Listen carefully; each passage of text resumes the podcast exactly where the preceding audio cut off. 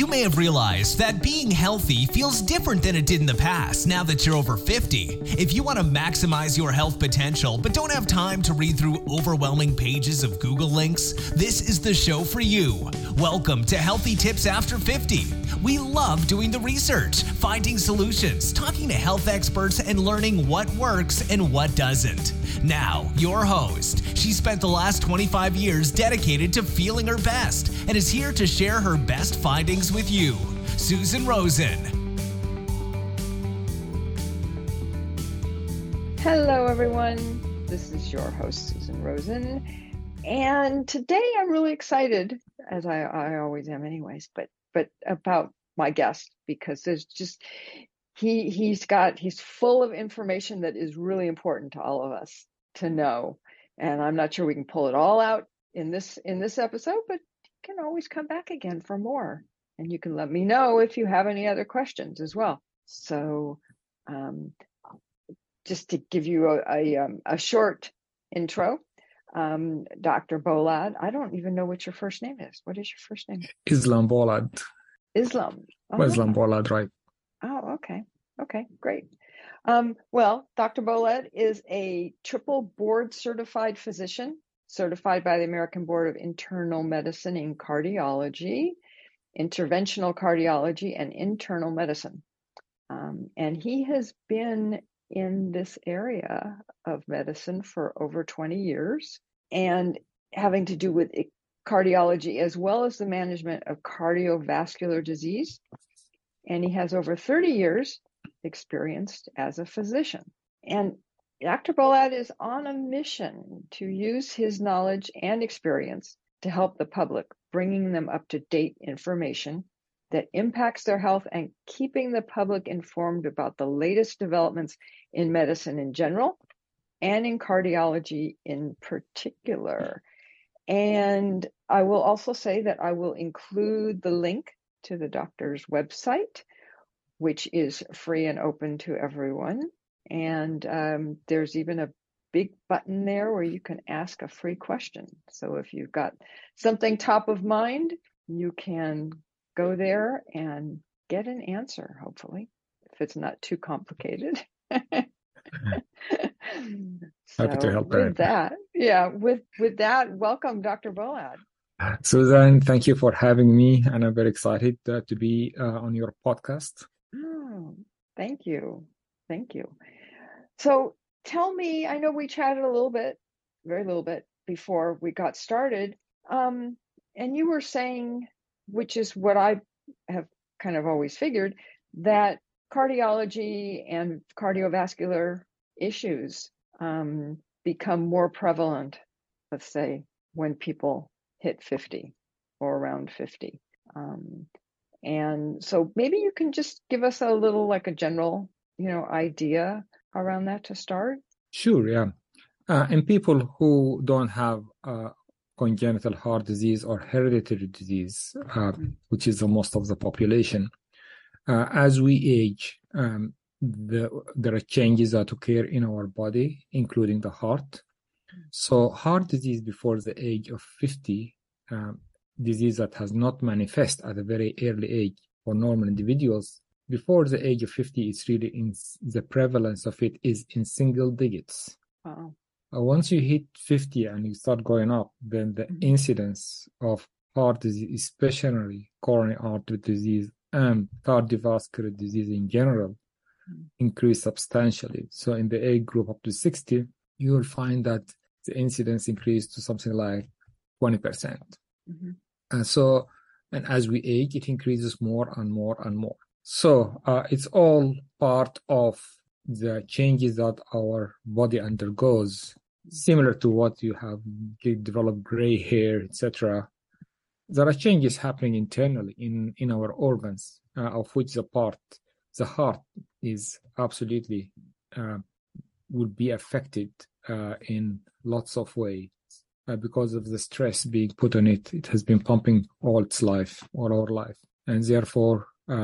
With age and degenerative changes does occur, and then it starts to manifest as cardiovascular disease in general. Interesting. Okay. Yeah. Cause it's not like the muscles in your arms or your legs or something where you can go and exercise that way. I mean, I know you can, a lot of the exercise like running or getting your heart rate up helps. Right. The same thing with your heart, but yeah, go ahead. So with coronary artery disease is the number one cause of death worldwide. It's the number one cause of death. And with age, all our arteries, they start to stiffen and deposits of plaque start to build up on it. That can cause narrowing of blood flow to the muscle of the heart, and that manifests in angina or a heart attack when an artery gets blocked and the flow of blood to a segment of the muscle of the heart is affected or compromised. So that's what happens. Now, the buildup happens in all the arteries of the body, but because the heart is continuously pumping, it will manifest much more easier. So we sometimes refer to the general disease of the body as cardiovascular disease, basically involving the heart and all the arteries and the vessels in the body. Why? Because these changes affects the whole arteries in the body in addition to the heart, because it's not really peculiar to the heart. It's all over the body, but because of the heart is always working, it manifests with chest pain, etc. Similarly, if you have, for example, like a stroke, this is still as a cardiovascular disease. Because of stroke, what happens, you get a blockage in the circulation going to part of the brain. So this is still a cardiovascular disease. You can sometimes sub-specify it by saying cerebrovascular disease, but it is still a cardiovascular disease because most of the time the clot comes from the heart, although it can sometimes be a primary event from the arteries going to the neck or from a clot elsewhere just going straight to the head. Sometimes you get claudications. People who start to get pain in their calves. This is also cardiovascular disease because of the arteries of the legs get affected in a similar way that arteries elsewhere in the body, including the heart, get affected. So the big picture is cardiovascular disease, but in specific cardiac disease or coronary artery disease is very specific to the heart. So I just wanted to put this in so that people understand. Sometimes they hear about cardiovascular disease and about cardiac disease. So I just wanted to clarify this. Yeah, no, that's very, very valuable because I think so many people, number one, they don't, unless they know somebody or they themselves, right, develop an issue, they really don't, they have no idea. And so they have no frame of reference. In a large number of people who have a heart attack, usually they don't have symptoms before that. It's just all of a sudden. And what happens is that there is buildup of plaque in the coronary arteries in the inside wall. And as it enlarges, the lining of that plaque just cracks or breaks. When it breaks, it pops. And just like if you have a cut on your skin, you find there is a clot. The same mechanism happens in the heart. A clot forms on that crack. But the arteries are so small, so when a clot forms, it blocks the flow of blood to the muscle of the heart. So a great majority of people who develop an acute heart attack, what called a STEMI, ST elevation myocardial infarction, they don't have symptoms before. Boom, all of a sudden. On the other hand, you will find people who have progressive buildup of plaque. The plaque does not break, but keeps narrowing the artery. And these are the people who get reduced blood flow to the muscle of the heart. And this leads to angina, chest pain that we discussed. When you exert yourself, you get chest pain, or you exert yourself, you get shortness of breath, which is unusual for you. All of a sudden start developing in the last few weeks or so. So symptoms like that, these are important symptoms that you should seek immediate medical advice or immediate medical evaluation before it gets worse. Because as you can imagine, the longer you leave this building up, the worse it's going to get unless you get treatment for it. So chest pain is definitely a very important symptom for us from a heart standpoint. Undue shortness of breath that you develop that was not there before is also a manifestation of that. The pain characteristic is usually dull. It goes to the neck or to the left arm, and it's more we get with exertion. And when you relax, it goes away because you're resting the heart. But there are also other manifestations that we should not ignore. For example, epigastric pain. Some people tell you when we exert ourselves, we get epigastric pain here in the stomach. And when we relax, it goes away. This can also be a manifestation of blockage of the coronary artery. So that needs to be evaluated as well. Absolutely. Wow. Sometimes you just feel like heaviness in your chest. Okay. And that's some people really confuse it. They tell you, doctor, I don't have chest pain, but I get heaviness. That's a very important symptom as well. So that should get evaluated. So these are important things that people should be paying attention to. You need to seek advice quickly because heart disease is not forgiving. Sometimes it can happen very acute. You get a heart attack, and then you wish that you have had care before that. Yeah, yeah. Is there any kind of I'm trying to think what the name?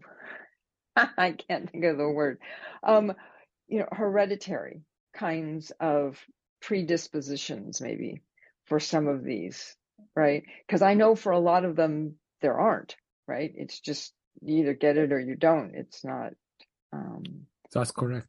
So if you have got a family history of premature coronary disease, meaning that heart disease occurring at a young age in the 40s or early 50s, consistently in your family, then you are definitely predisposed. So you should be very careful in that. So this is very important. And it's something like you don't have control of, Susan. You are born with it. It's just like a lottery for you. You don't have, you're just born, you have got your parents or strong family history of coronary disease. There's nothing you can do. What you can do is just to try to control the other risk factors that predispose to coronary disease and to cardiovascular disease, such as high blood pressure has to be controlled, you should not smoke, you should exercise regularly, etc. Take medications prescribed by your physicians regularly. These help, but if you have got a risk or a family history of coronary disease, this is a very important risk factor.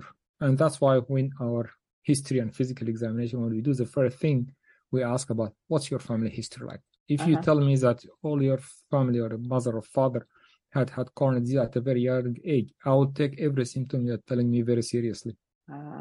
Okay. So it's not like someone who is fit and all right and he doesn't have a family history. Yeah. Completely different patterns here. So is that something that we should all think about when we go to see our doctors? Right. When we do hit a particular age, maybe 50 or 55, if they haven't, usually they've all kind of gone through and check, right? Is that something that should be discussed anyways and brought up again to remind people? Because a lot of times, I mean, I know myself, they'll ask and you'll go, oh, no, nobody in the family like that. And then you get home and you go, well, gee, actually, Uncle George might have had a heart attack. Now that I'm thinking about it, right? So usually in the form that you get before you see your doctor, usually there's a form that tells you it's almost always there. Ask you about family history.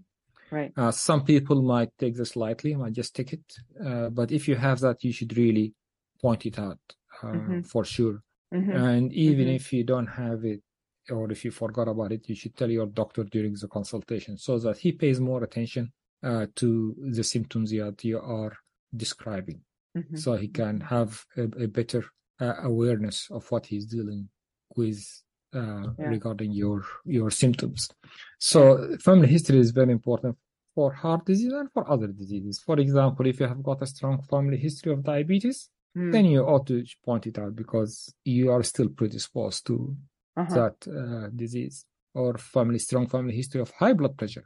That's also used, and we should have to keep a very close eye on your blood pressure. So family history is very important, and it's not something to be missed or to be taken lightly. Mm-hmm. Mm-hmm. Okay. Assuming you know your family history. Assuming, absolutely. Yeah, obviously. I mean, that's what sometimes you don't know your family history. No, exactly. But I'm just saying, I think some people, other than your own parents or maybe a close aunt or uncle or something.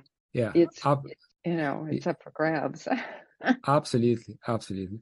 So yeah, if you know your family history and you know there is a problem, you really ought to point it out early in the consultation. Yeah.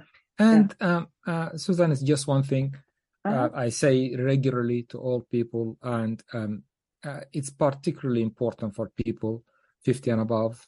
Uh-huh. I tell my patients, and this is a very common example I use all the time because I feel that it relates to lots of people. Mm. I tell them, look at your health and your heart health as if it is your car. Yeah. If you maintain your car well, you look after it, you change the oil, you take it to service every few months, etc., that car is going to last you for a long time. Mm-hmm. Whereas if you don't do these things, that car probably will not be running for a long time.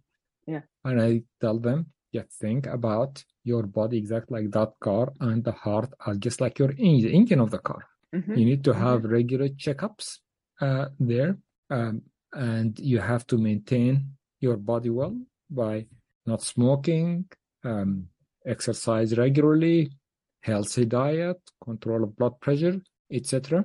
Mm-hmm. That will make sure that you live a healthy life to your full potential, rather than being not able to do lots of the things that you would love to do at a very young, early age, because 50s is not really old at all, or 60s is not old at all in the current day and age, especially, it's not anymore because of the medical advances. So if you take good care of your body and of your heart, you should live much longer, a healthy life, not being sedentary or not being able to do the things that you would love to do. Right. So this is just an example that I tell my patients all the time. Mm-hmm. Yeah. Yes. Treat your body as if you're treating your car. Yeah. It's a good point. I think somewhere I had read as well that women in particular, as they're going through menopause and that whole time of life, quote unquote, also makes us a little more, I was going to say predetermined, but that's not the right word. Predisposed. Thank you. Yeah. For developing various cardiovascular issues. Is that true? Well, sort of, kind of. It's sort of, kind of. Yeah, absolutely true. Yeah, and that is, the menopause itself is not a cause of heart disease. But when you get into menopause, then you lose the protective effects of the other hormones that protect you. Got it. So you get this unshielding or removal of this protective effect. So it's not the menopause itself. It's really that now you are not as protected as you used to be, and therefore you have to be more careful. So this is true in that sense. So once you get to that age group, women are usually less likely to get coronary disease than men. Mm-hmm. But once you start, once you lose that protective effect of the hormone, then your risk starts to go up to be as close as possible to that of men, although it's still less than men. But it still to go up. So you see most of the people who get heart attacks, if you just think about it in ads and in general life, they are mostly men, right? Yeah. But once you hit the 50 and above, then your risks start to increase. And that's when you have to be super careful and to take great care of yourself. You should have been taking care of yourself before that, because you don't want to be, things have been building up and you're being protected, and now the protection is gone, and boom, it shows. So that is the issue about it. Okay. And whenever you go to the doctor, the thing, at least where I go to my doctor, we won't, shall be nameless. They're always looking at, okay, so I go take a blood test, and all they ever look at is my cholesterol. And I go, well, aren't you going to check for anything else? Oh, no, we only check for cholesterol. It's like, there's got to be more. Yeah, no, When you go for a check, especially if you go for a yearly check, you should have almost everything checked. I do that for myself every year.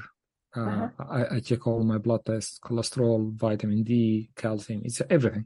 Right. Everything is checked. Yeah. So a full thorough examination should check lots of things. You might add other things. For example, if you complain to me of tiredness and feeling cold, I might also check your thyroid, for example. Okay. Exactly. So there are other things that you check, but that is targeted towards your symptoms. But in general, you should have your kidney function, liver function, complete blood count, cholesterol as part of it. All this should be checked routinely. You should have, if you have got any family history of coronary artery disease or history of shortness of breath, or you should have an EKG as well, etc. So a checkup is a checkup, just like you take your car for service, it gets checked up. They don't just look at one part and just the whole car has to be checked. And so you have to be checked as well during that visit. Yeah, that's what I've always kind of, thought. So yeah, because I have my cholesterol always comes with both of them being really high. So then they say, well, that's not an issue because you've got the good cholesterol is even higher than the bad cholesterol. It's like, okay, fine, bye. So the cholesterol issue is really interesting, Susan. When I was medical trainee, or even the first few years of my training, we did not used to treat cholesterol. I remember it very clearly. People come with very high cholesterol, and the thought at that time, or at least the data. But that time was shown that when you take cholesterol medication, you are predisposed to other risk factors, etc. Yeah, and worse. Absolutely. And then these new medications called the statins came into the market, and simvastatin was the first one of it. And then this big study called the 4S study came out. That was the first study that showed clearly that taking cholesterol medications really helps and saves lives. And from there, it just took off. And I remember it was in the mid-90s or early 90s, mid-90s, say. That's when this study came. And then from there, it just took off. Cholesterol treatment started and accelerated, et cetera, et cetera. Yeah. Now, I rarely see any of my patients who are not on cholesterol medications. This is just a fact. Huh. I rarely see anyone that's not on cholesterol medication. So I personally take cholesterol medication at night, not because I have got high cholesterol. Actually, I do have slightly high cholesterol, but I don't have any symptoms. I'm fairly fit, but I take it. Why? Because I believe in the data that I read, and I know that the data is quite good. So I take cholesterol medication just to lower my risk of future events. It doesn't harm me. Now, if you look at any medication, you're going to find side effects from liver disease to etc. to disease. If you look at the whole list, you will never take a medication. Ever, because there is a long list on any look at any brochure of any medication, you find a long list, but these are very uncommon ones. So cholesterol, if it's elevated, it should be treated, especially if it's elevated, it should be treated. The current medications are quite good and are quite safe, and it should be treated irrespective of whether you have symptoms or not. That's my personal belief, because it protects you. And as I said, I take cholesterol medication. I don't have any symptoms at all, cardiac symptoms, but I know it protects me, and therefore I take it. Interesting. Okay, well, I'll have to take a look next time they tell me I should do that. They, like I say, they don't argue with me, mostly because the good cholesterol, like I say, is higher than the others. So yeah. So lots of the people, some doctors go by the symptoms. If you don't have symptoms, and it's just like a normal check, okay, just fine. But now there isn't much data on people above certain ages, but I believe that if you can take it, you should take it.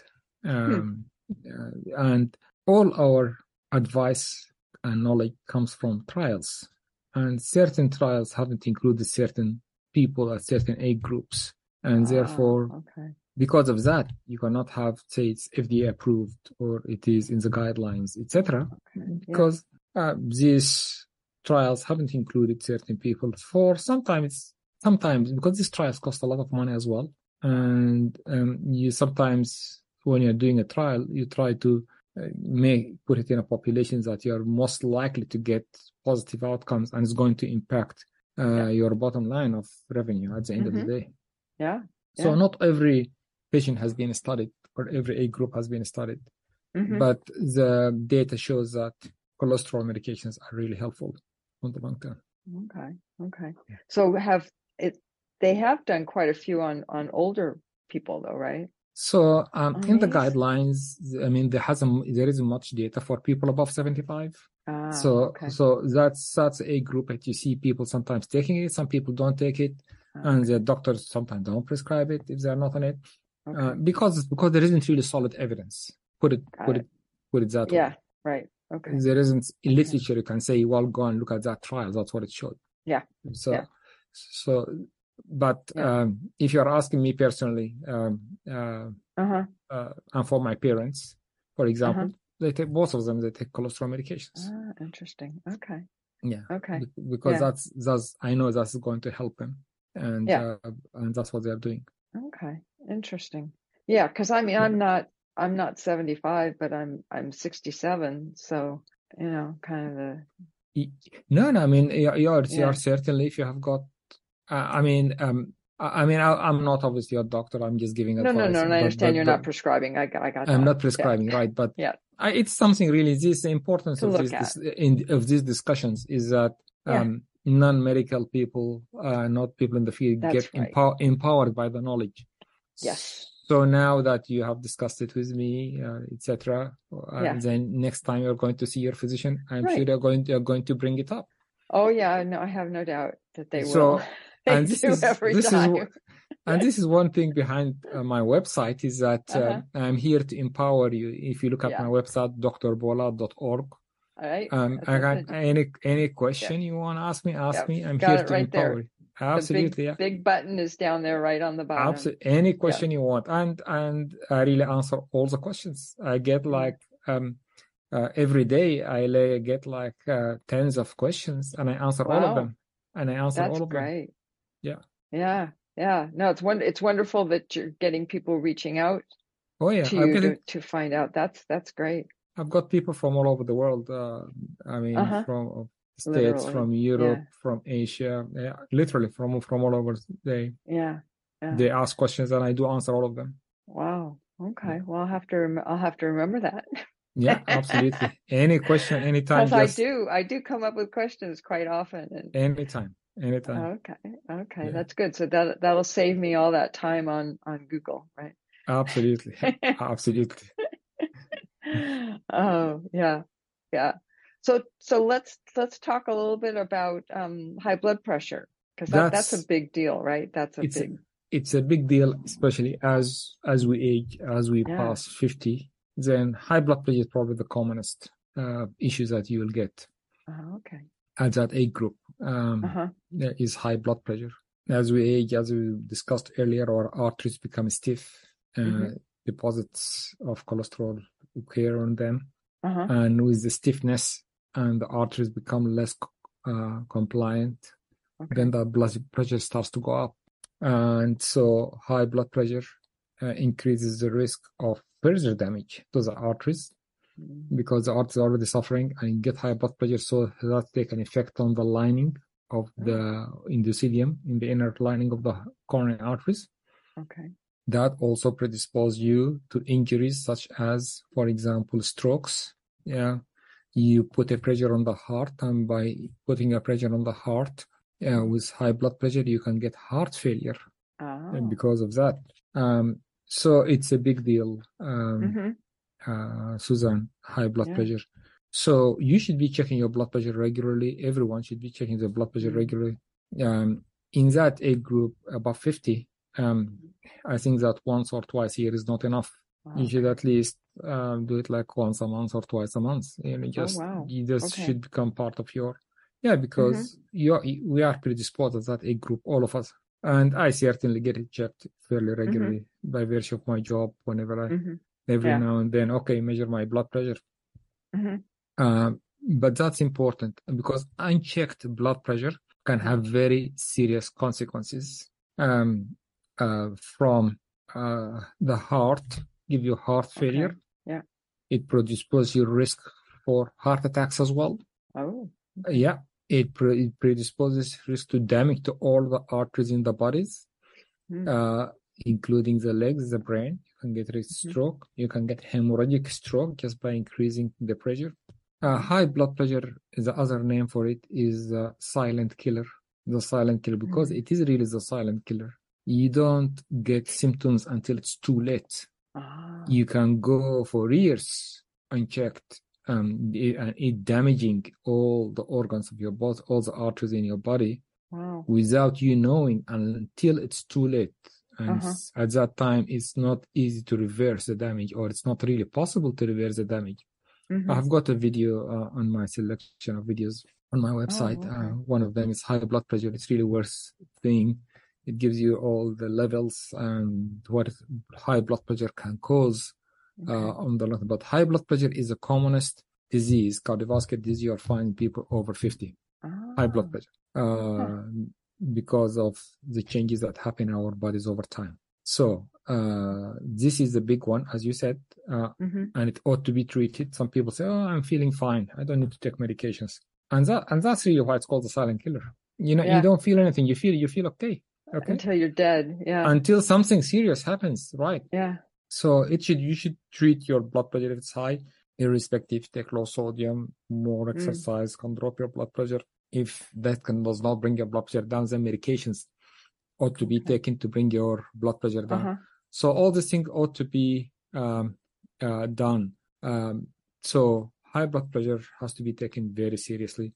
And I keep telling my patients to make them aware of the gravity of high blood pressure. It is a silent killer. So can we use those little things where you just stick your finger in, that we all got during COVID? To check your oxygen. That's mainly for the pulse and for the oxygen saturation. Okay, it doesn't do the pressure. I mean, there are different. There are now the wrist ones, but the best one is really the cuff ones. And you should measure your blood pressure in both arms to make sure there is no difference. Because sometimes as we age, we develop blockages in the arteries that leads to the arms and the legs. So if there is blockage in one artery, you will get a false low reading. So you should really check them in both arms to make sure that there is no difference in between the two arms. Okay. So, I mean, now blood pressures are widely available in any store. CVS, Walgreens, or even in your grocery store, there is always sections there to buy blood pressure machines. Okay. No, that's good information. What about low blood pressure? Right. I mean, some people develop low blood pressure secondary to diseases. The commonest is actually secondary to medications that you take to treat to treat high blood pressure or to treat heart disease. As a side effect, you get low blood pressure. So low blood pressure obviously is significant in the sense that it's not going to damage your body, but it's going to make you feel very unwell and very tired and not being able to function properly. You get dizzy and weak. So that is the problem with low blood pressure, and sometimes it's difficult to bring it up because you need the medications to treat certain things in your body or for your heart, and then as a side effect, you are getting this low blood pressure. Low blood pressure on itself does not damage the organs, but its side effects are quite significant. If you get too much low blood pressure and you get too dizzy, you might fall and hurt yourself badly or bang your head, and that can be very serious, obviously. So that is the significance. You see, that's the significance of low blood pressure. So this is a commonest cause for it. Now, there are certain diseases that tend to cause a low blood pressure from the nervous system or metabolic diseases, etc. But these are uncommon. The great majority is medication-induced. Okay. Well, I don't take any medications. And I my blood pressure is like 120 over something or other. Yeah. Oh, Susan, this is not low. This is normal. Oh, that's normal? Oh, good. Yeah. Is it just because everybody else is so high? Yeah. Well, you are blessed. This is not low. This is normal. Okay, and that's where it should be. Okay, good. Yeah. Sometimes it's a little bit lower than that, but most of the time, I think the lowest it's gotten is when I've gone in has been about 117 or something. No, this is very good blood pressure, and you're right. Blessed for sure. Thank you. That makes me feel a lot better, because they'll always comment, "Oh, you have such low blood pressure. How low?" No, this is not low. This is normal. Yeah. This is a desired blood pressure. Yeah. Good. Okay, absolutely. So I'll stay with not taking any medications. That's great. Yeah, that's great. If you don't need them, don't take them. Yeah, but this is normal blood pressure. Oh, good. That makes me feel a lot better. Truly. Yeah, absolutely. Yeah. Yeah. I mean, yeah. So I get these questions, actually very similar questions to the one that you just asked from my website, and lots of the time it's high blood pressure, but sometimes I get low blood pressure, like someone saying, "Oh, well, it's 120 or 115." I said, "This is very good. You really don't need to do anything. You are doing well." You know. Yeah. Yeah. Exactly. Absolutely. Just my cholesterol, right? Yeah, that's the problem. The cholesterol we need to be checked and treated. Yeah. Yeah. What can I say? That's we won't go there. So, are there other warning signs that people should watch out for? For coronary disease and for heart disease, chest pain is the number one symptom. Okay. Undue shortness of breath is the other one. Okay. These are the two big ones, but also things like if you get start having swelling in your legs, or at night when you lie flat in bed, you start to get short of breath. These are other warning signs, meaning that the heart is not functioning as much as it should do. If you get episodes of momentarily dizziness, and it goes back to normal, that means that you might have irregularity of your heartbeat. If you feel obviously your heart is thumping, etc., extra beats, that needs to be investigated. Okay. So there is actually a whole lot of symptoms you can look for, but the big ones are the ones I mentioned. I've also got a video on my website. It says symptoms of heart disease, and I talk about all the symptoms that people should be looking for regarding their heart. So these are the commonest ones: chest pain, shortness of breath, swelling. Is there something about in your arm or something if you... So angina angina meaning pain from the heart. Lots of the time it radiates to your left arm, to the left, not the right. Yeah. So pain, which on exertion of pain, radiates to the neck. That's one side, or radiates to the left arm, has to be taken very seriously. This is very likely a manifestation of blockage of the coronary arteries that needs to be attended to. So that's what the arm relationship is to the symptom of heart disease. Interesting. Okay. Yeah, because I know, like in the movies or whatever, people are always grabbing their arm and the left arm. Yeah. The left arm. Yeah, and very rarely it's the right arm, but it's most common the left. It's most common the left arm. Yes. Okay. Yeah. Interesting. Yeah. So, how of a chance, I guess, is it for people who don't have a lot of heart-related, stroke or heart-related types of things to have to end up having something like that? If they don't, if your parents have never had it, or if your grandparents never had it, or, is it just that it makes it that much more, and everybody's got a certain level of chance as they get older, period? They are absolutely right. Everyone has got a chance, especially as they get older. Okay. Our bodies undergo changes as we grow. I gave the example earlier of gray hair, etc. But these changes are happening all over our body in all the arteries. So you have to be very careful. You don't say that I don't have a symptom, therefore I can indulge in bad diet or don't care about my blood pressure, etc. These are you have to be careful as we grow older. The incidence and the risk of heart disease and cardiovascular disease in general increase substantially. Mm-hmm. I keep telling my my residents and fellows in training, I have got like a magic number, magic age, which is just basically for my population of patients that I deal with, not because of anything, not based on any science. I tell them, if you get stuck, when I ask you a name of a patient, the age of the patient, you get stuck, you can tell me 72. And 72 is usually the magic number for me, for my patients. Believe it or not, lots of them are in that age group. So as we grow older, Susan, most of us start at late 60s, early 70s. They have substantial increased risk of having cardiovascular disease. You have, the more we age, the more careful and strict we have to be with our risk factors and trying to control them. Okay. Irrespective of whether you have got a family history or not. The family history, when it manifests early, we label it as premature coronary disease or premature heart disease. Premature meaning not happening at the time that they're expected to be, and that is in older age group.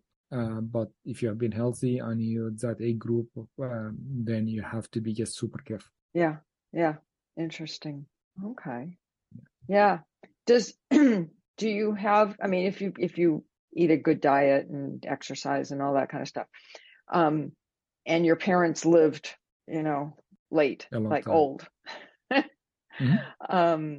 that give you a better chance? It does, obviously. Yeah. Yeah. It does mean that at least you're ruling out the risk of, you're ruling out the development of genetics in you developing the disease. Mm-hmm. But nonetheless, it's not by any means a guarantee, as we said. Yeah. And I go again. I give the example of the car. If the car has been running for 80 years, that engine has been working for a long time. You need to take very good care of that engine, to keep it running. Yeah. Yeah. So, irrespective of whether it gave you problems before or not. So, as we, if you have got good genetics, and you are blessed by having longevity in your immediate parents or grandparents, you are likely have got the good genes, but by no means it's a guarantee. Right, right. It's not a get out of jail free card. Exactly. Yeah, exactly. Yeah, exactly. Yeah, yeah, yeah. No, exactly. Yeah, yeah. Interesting. Okay. Yeah. No, I was just thinking about my mother. My mother was in like 94. Oh wow! Well, you have got the good genes, Susan. Yeah, yeah. No. My father was in his late 80s, I think, and he had a heart attack when he was in his mid 60s, I think, early 60s. It wasn't a real bad one. And he came from a family of 10, so, and there were very few, except for one who was sick from the time she was like 15 or something, so it doesn't count. No, this is definitely a good family history. For sure. I think so. It is true because this disease, especially cardiovascular disease, runs in the families, and if you have got a good family history, then that's great news. Mm-hmm. Yeah, yeah. Because I get also the other end of the spectrum. I get patients who get heart disease very early, and they just can't believe it, and they tell you, doctor, I exercise regularly so many times a week. I eat very healthy. I don't smoke. Why did I get the heart attack? So the very likely thing is that you have got some bad genes or family history.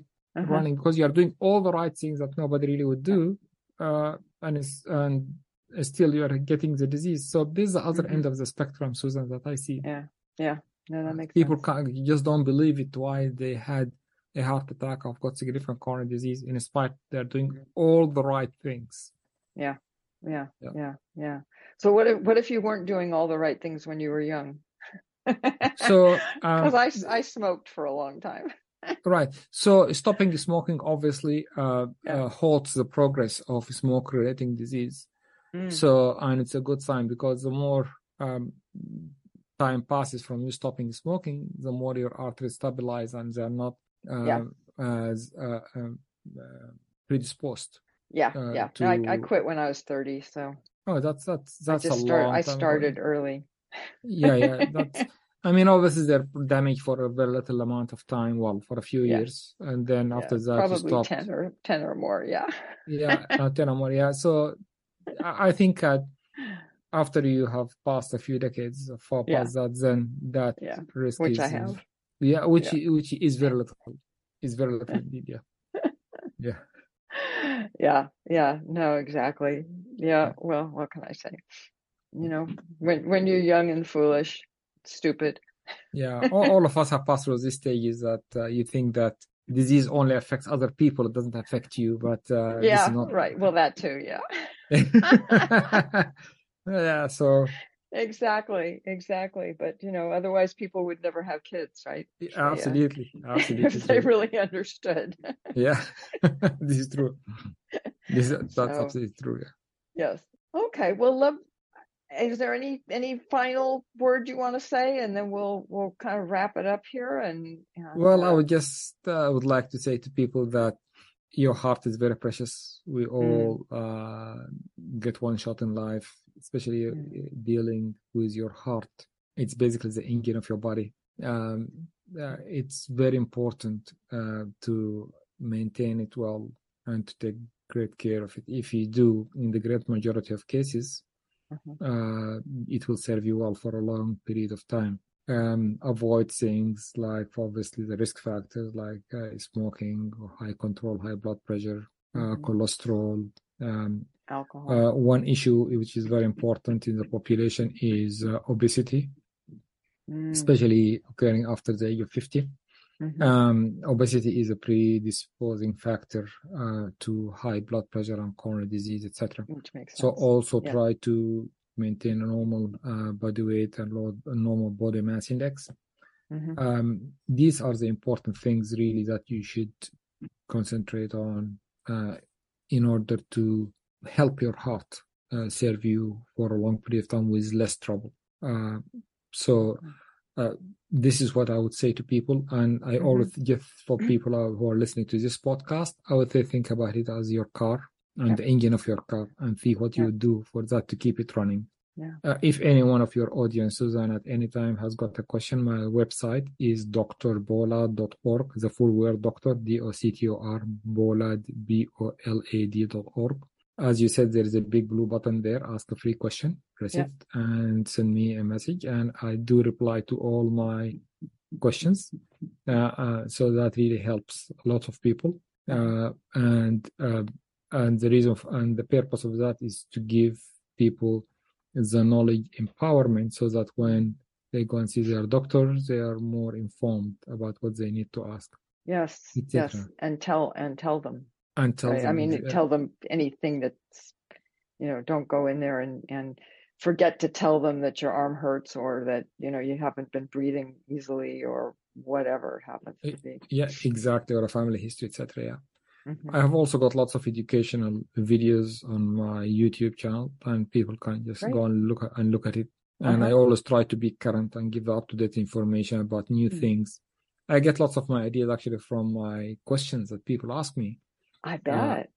So when they ask me, when I get a question, get it repeated regularly, then, that's a good video idea. I'm going to talk about that. And that's another resource. Most of the, we spoke about high blood pressure, you'll find the high blood pressure topic there. We spoke about symptoms of heart disease. You'll find a video about symptoms of heart disease there.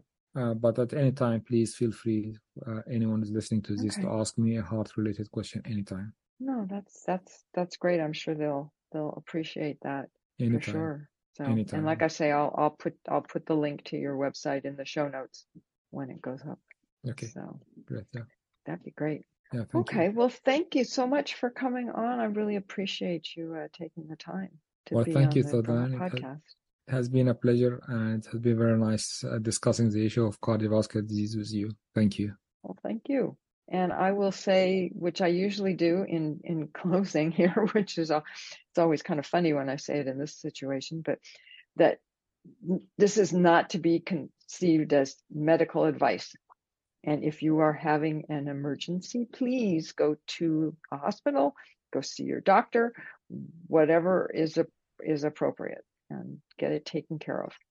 Absolutely. Absolutely. Yes. And with that, I will tell everyone that I will see them next week. This has been Healthy Tips After 50 with Susan Rosen. To stay on the cutting edge of the most effective health strategies, subscribe to this podcast and let us know what you thought of the show with a comment or like on iTunes. Visit healthytipsafter50.com for this episode's show notes, more resources, and free offers.